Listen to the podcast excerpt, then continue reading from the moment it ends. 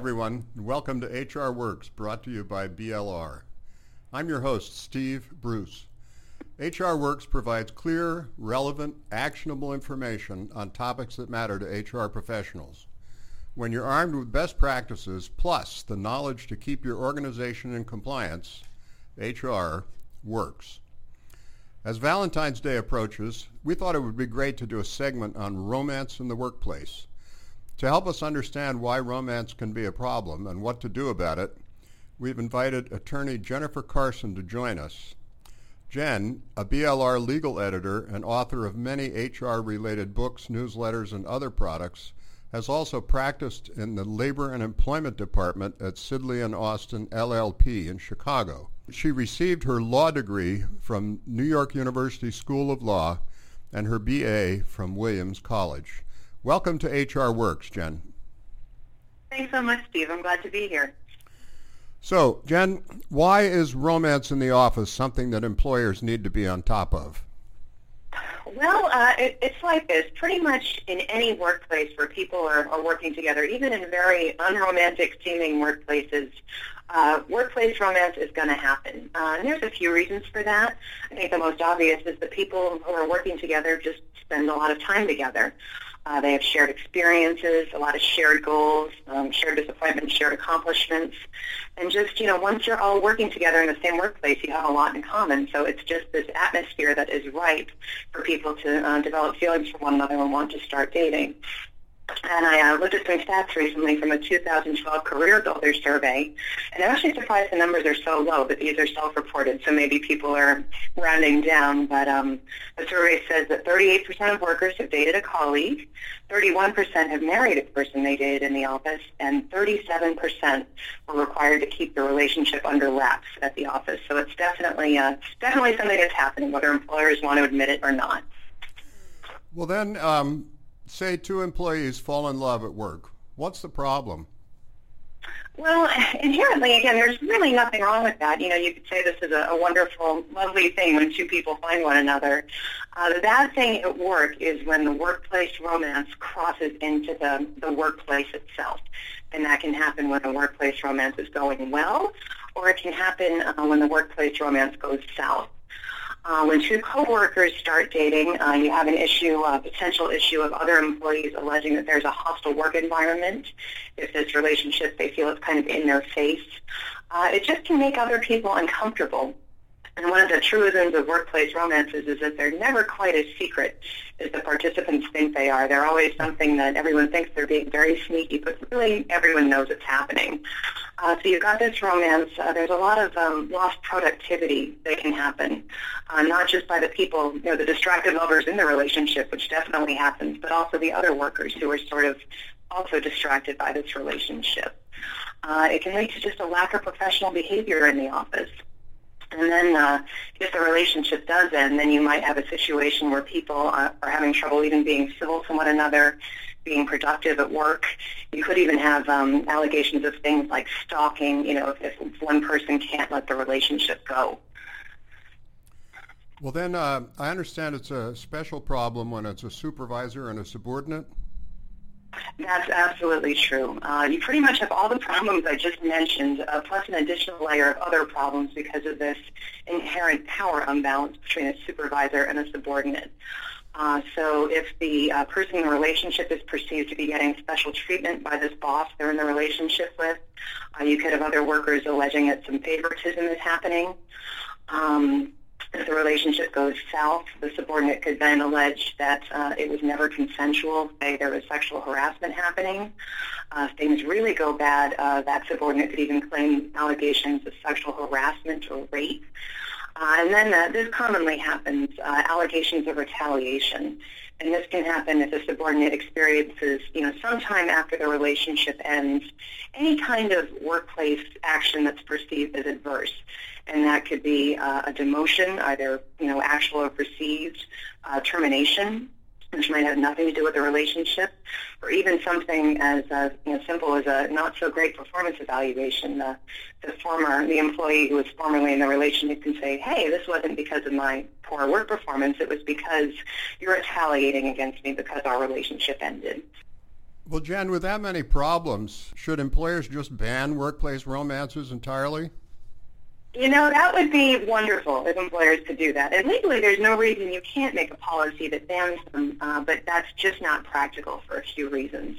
Uh, as I mentioned before, workplace romances happen. Uh, they happen whether or not an employer encourages it, bans it, they, they just happen. Uh, so if you have this sort of zero tolerance, no dating policy, it's just going to drive those relationships underground. And then the employer is put in this awkward position of kind of playing the love police, which uh, no employer or HR professional really wants to be in that situation. I mean, are you're going to start looking at employers, employees' Facebook profiles, and oh, is this person listed as in a relationship with this other employee? And it's just a very awkward position to be in. Uh, another problem is that, uh, like say, a zero tolerance workplace dating policy just doesn't have um, teeth in it because it's really hard to enforce. Uh, if you've got discreet employees having this relationship in a very professional manner, you're never going to know about it. Uh, and if you do find out, say even just accidentally, and you have this policy, in theory, you're going to have to terminate one or two uh, employees who might otherwise be very good, and that's just um, not a good result. So it's just impractical for a lot of reasons to really say we're banning these relationships entirely. Well, then what should employers do? Well, uh, there are a few different ways to handle it. Uh, some workplaces have policies that say, okay, guys, if anybody starts dating, if you uh, two coworkers enter into this voluntary relationship, we HR we want to know about it, um, just so we all you know have all our cards on the table and know what's going on. Everybody's going into this with their eyes wide open. Uh, you could even take it a bit further. Um, some employers have employees sign a consensual relationship agreement, and these are also known as love contracts. Uh, and essentially, this is a, a written, you know, document that affirms that the relationship is consensual, uh, and that both employees agree to comply with the employer's uh, prohibiting sexual harassment and retaliation and so forth. So this is actually a document that the employees in the relationship would sign. Uh, and these aren't a bad idea. Um, there are, it's important to note that in some states, uh, privacy laws prevent employers from having employees sign these sorts of agreements, so you want to check your applicable laws. Uh, if this is something you might be interested in, we've actually developed a really fun kind of Valentine's Day themed infographic about workplace romance that does include a sample uh, love contract you can look at and sort of adapt for use at your workplace. And uh, let me give you the URL. It's hrdailyadvisor.blr.com slash workplace hyphen romance. Give it to you one more time. hrdailyadvisor.blr.com slash workplace hyphen romance. And now uh, what we just talked about is sort of when two coworkers are in a relationship. When it's a supervisor with a subordinate, again, as I mentioned, because of the power imbalance that's just sort of inherently there in that relationship, that type of relationship uh, employers do sometimes prohibit, and that's that's a more sound policy.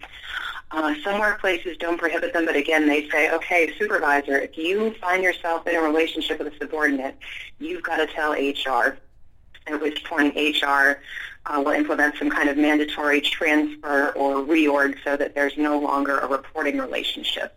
And this is fine. Uh, just one thing you want to watch out for if you do this is to make sure that if it's the subordinate who's getting moved around or transferred, that there's no perceived demotion, retaliation, anything like that. Um, excuse me, also, if you have a policy like this, you want to include in it your business reasons for it uh, so that people know it's nothing personal, such as, you know, avoiding conflicts of interest, uh, avoiding the appearance of favoritism, and so forth. Uh, whatever your policies are on workplace romance, it's never, never a bad idea to have strong, updated policies um, prohibiting both sexual harassment and retaliation, and you need to train everybody on these policies, both your supervisors and your employees. Now, some places like California, you're actually required to give your supervisors a certain amount of sexual harassment training, but training in this area is never a bad idea. Uh, we always recommend that you train people on the procedure for reporting harassment, uh, inappropriate conduct, and also a provision for who you report to if uh, your boss is the one you're feeling is perpetuating this uh, potentially illegal conduct. Lots of policies say, oh, just report it to your supervisor, which is, is great unless the supervisor is the problem. So you should always have kind of a plan B for reporting. And finally, you should always make sure that you've got an up-to-date social media training component in there as well. And social media is changing all the time, so it's hard to know exactly how employees are communicating in the specific social media channels. But basically, you want to really hammer home the point that something that's inappropriate to say to another employee's face is also inappropriate to text them, to email them, to shoot them a message on Facebook, just so everybody knows that this um, professional conduct has to extend not just inside the workplace in verbal conversation, but over all kinds of media. Well, thanks, Jen. Um, do you have any other final thoughts for employers about romantic relationships at work? Um, well, I would just leave people with a sort of overarching message that uh, workplace romances are going to happen, uh, so it's best to just manage them rather than trying to deny them.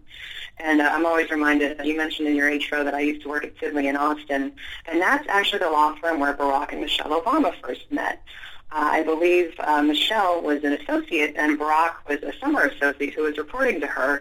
And that's, um, as the stories go, where they met and fell in love. So that is a, a workplace romance with an exceedingly happy ending. I don't think any of us could deny that. But the important thing to remember is that these romances happen and they don't all end that well. So employers need to be prepared. Well, thanks for that. And um, special thanks to Jen Carson for bringing her expertise to HR Works today. And here's that uh, infographic uh, URL one more time. It's hrdailyadvisor.blr.com slash workplace hyphen romance slash. So thanks, Jen. Thank you, Steve. Listeners, please let me know what HR Works should cover next sbruce at blr.com. From all of us at HR Works, happy Valentine's Day. The opinions expressed on HR Works do not represent legal or any other type of professional advice and should not be used as a substitute for legal advice from a qualified attorney licensed in your state.